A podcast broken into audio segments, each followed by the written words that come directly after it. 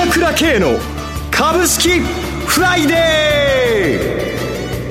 ー。この番組はアセットマネジメント朝倉の提供でお送りします。皆さんおはようございます。アシスタントの浜田節子です。朝倉慶の株式フライデー、今日も張り切ってまいりましょう。それでは番組パーソナリティをご紹介します。アセットマネジメント朝倉代表取締役で経済アナリストの朝倉慶さんです。朝倉さん、おはようございます。おはようございます。よろしくお願いいたします。よろしくお願いします。そして毎月第1金曜日はアセットマネジメント朝倉長谷川真一さんにもお越しいただいてお送りします。長谷川さん、おはようございます。はい、おはようございます。よろしくお願いいたします。よろしくお願いします。さて、今週のマーケットのテーマといえば、朝倉さん、アメリカは利下げ観測というところありましたけれどもね、世界的に金融緩和の方向という色が濃くなってきたような気もするんですけど、いかがでしょう。そうですね、思えばね、昨年暮れはね、はい、2回上げるって言ってたんですから、利上げかとねえ、でどこでもそういう傾向だろうということを言って、今はガラッと変わって、本当に今日なんかね、 ECB が、はい、利上げは延期するって言ったって、何言ってんのって感じじゃないですか。利下げだろうって感じで、マーケットは反応してるわけですけれども、インドも利下げした、オーストラリアも利下げしたってことで、世界中でね、もう利下げということで、完全にね、もうあっという間に流れが変わってきて、日本はどうすんのって、いや、消費税の引き上げ延期があってこういうことになってるわけですけどね、国内はね、選挙、そして消費増税の行方などもありますけれども、アメリカはその利下げ観測を背景に反発してきているというところですが。そうですね、やっぱり改めて4日続伸っていうその株価の動きもやっぱり反発力あるなっていうのを感じるわけですけれども、やっぱりその背景になったね、適切に行動するっていうのは、利下げするという、示唆ではあるわけですけれども、これ巷で言われてますけど、パウエル議長の発言が大きな発言だったっていう感じではないと思うんですけれども、今までの流れでそのままだなということだったと思うんですけども、ただ改めてやっぱりこう振り返って、ないしは市場が感じたことは、何でもこれからできるなっていうことだったと思いますよ。要はもう株がどんどん下がっちゃうって人もいるかもしれないけれども、下がった場合に次から次へと手があるわけ。要は確かにね、昔はもう 5% ぐらい金利があったから、金利の何しろ 2% じゃないかって言うかもしれないけども、それでも8回下げられるわけでしょ。日本とは違いますね。しかもその後に量的緩和、これがまたさらにできるわけじゃないですか。中国はアメリカの国債売るかもしれないって言うけど、関係ありませんよ、量的緩和で全部買っちゃえばいいじゃんって極端なこと言えばそこまでできるわけですよ、まだまだアメリカは手があるっていうと、下げましたやりましょう、下げましたやりましょう、こういうふうに考えると、あんまりやっぱりちょっと弱気になっちゃうのは危険だなということで、やっぱり買うっていうのは、アメリカの投資家心理、特に12月に売っちゃった人の後悔が多いんで、その後上げ相場ありましたね。だからそういうのが背景にあるなということですけどもね、残念ながら日本はね、もうちょっとね、それに比べるとというところですけれどもね、ただもう水準はかなり安いので、今 PBR、PR もそうですけども、あと配当利回りもそうですけども、かなり安い水準っていうのは私ここでも言ってますから、みんなそれは感じてると思うんだけれども、ただやっぱり G20 までちょっと手が出しづらいなっていうところが、今の感じじゃないですかね。ちょっと米中協議についてもそれほど進展がね、見られないというところもありますけど、それしょうがないかなっていうところですよね。見極めの月になりそうですかね。そうですね。6月は。さて、朝倉さん、YouTube の朝倉 K チャンネルですが、とうとうチャンネル登録者数1万人を突破されたそうですね。おめでとうございます。ありがとうございます。YouTube は目指してるわけではないんですけれども、やっぱりね、毎週こうやってアップしててですね、ここの、ラジオを聞いていただいて、それで、夕方にはこの YouTube を聞いていただいてと、いうことで、ぜひね、まだ聞いてない人、見てない人、ご覧になっていただきたいと思いますよね。長谷川さんもね、これからご登場いただきますけれども、今日は朝倉さんの動画だけではなく、長谷川さんのピックアップ銘柄の解説も動画でアップされるご予定なんですよね。はい。動画ではですね、今日これから話す銘柄を詳しく解説する予定なので、ぜひそちらも見てください。楽しみです。いやー、だから今日は長谷川の銘柄もありますからね。私、長谷川ということでやっていきますので、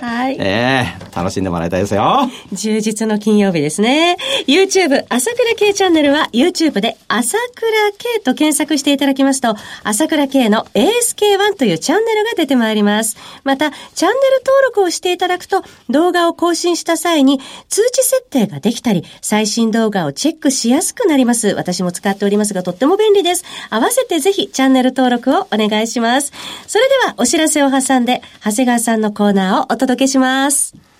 鋭い分析力で注目、経済予測のプロ朝倉慶。日々のマーケット情勢や株式情報、個別銘柄の解説を朝倉本人とスタッフが平日16時、メールでおよそ7分の音声を無料で配信中。株の判断に迷ったら朝倉慶。詳しくはアセットマネジメント朝倉のウェブサイトへ。本日の市況解説無料メールマガジンにご登録ください。アセットマネジメント朝倉は証券取引、金銭有価証券の予託、貸付行為は行っておりません。また情報提供する金融商品の取引では相場変動などにより損失を生じる恐れがあります。取引説明書、契約締結前交付書面などを十分にお読みいただき、ご理解の上お取引ください。金融商品仲介業者登録、関東財務局長金中第605号。さて、ここからは、長谷川慎一の株式金曜ダービーのコーナーです。長谷川さんどうぞよろしくお願いいたします。はい、よろしくお願いします。ただ皆さん一つお気をつけいただきたいのは、買い推奨するものではございません。長谷川さんの視点で注目される銘柄を挙げていただくものです。投資の最終判断はご自身でお願いします。長谷川さんは、先月ゴールデンウィークが挟みましたので、2ヶ月ぶりのご登場なんですよね。はい。待っておりました。では、今月の銘柄お願いします。はい、最初にご紹介するのは、楽天です。はい、楽天は証券コード4755東証一部上場の銘柄で、昨日の終わりには52円高1168円でした。はい、米国市場でですね、持ち株である配車サービスリフト、それから画像共有サイト、ピンタレストの上昇でですね、評価益を反映されたり、はい、あと JR 東とですね、スマホ決済で連携して、QR コード、楽天ペイの利便性向上の期待が膨らん、そしてですね、あと、後発の携帯電話の事業では、NEC と組んで 5G の基地局をクラウド技術を使って低コストで整備するなど、まあ最近積極的なですね、姿勢が見られます。はい。まあ、アマゾンがね、結構やってるんで楽天市場が、あれなんですけども、まあ、楽天経済圏という拡大は今後も期待できそうです。はい。まあ、結構スポーツもですね、サッカーで超大物を招聘したり、はい、まあ野球でもですね、まあ最近首位に立ったりとか、まあ最近目立つことが多いです。材料多いですね。そうですね。続いてはいかがでしょうか。はい、次にご紹介するのは、ネットワンシステムズです。はい、ネットワンシステムズは証券コード7518東証一部上場の銘柄で、昨日の終値は56円高2901円でした。はい、独立系のですねネットワーク、構築の事業会社で、はい、企業の働き方改革による業務の効率化や、コスト削減、それからセキュリティ強化のですねニーズの高まりでセキュリティ対策や、クラウド基盤ビジネスが好調で、今後もこの分野の伸びは大きく期待できると思います。はい、それからですね、今後の注力市場としてですね、ヘルスケア、教育、スマートファクトリー、こういったものを挙げてます。まあ、もともとですね、5G 関連として注目されていたんですけども、まあ、他のですね、5G 関連が、まあ、今期の決算、結構慎重に見て、る会社も結構あるんですよね。はい、まあ、それでちょっと伸び悩んでる会社もちょっとあるんですけども、まあ、ここは足元の業績もですね、拡大中なんで、安心して買いが入りそうです。はい、はい、先月からクラウド業務支援の伸びに期待する買いも入っておりました。続いての銘柄いかがでしょうか。はい、次はですね、メニコンですね。メニコンは証券コード7780、東証一部上場の銘柄で、昨日の終値は50円高3665円でした。はい、国内メーカーでは初めて、ラガンジのですね、97% の酸素を、瞳に届けることができる、シリコンハイドロゲル素材を使用した使い捨てコンタクトレンズを、まあ、昨年ですね、9月に投入して、これが絶好調です。はい。ワンデイメニコンプレミオは、生産が需要に追いついていません。それで、能力のですね、増強を今推進中です。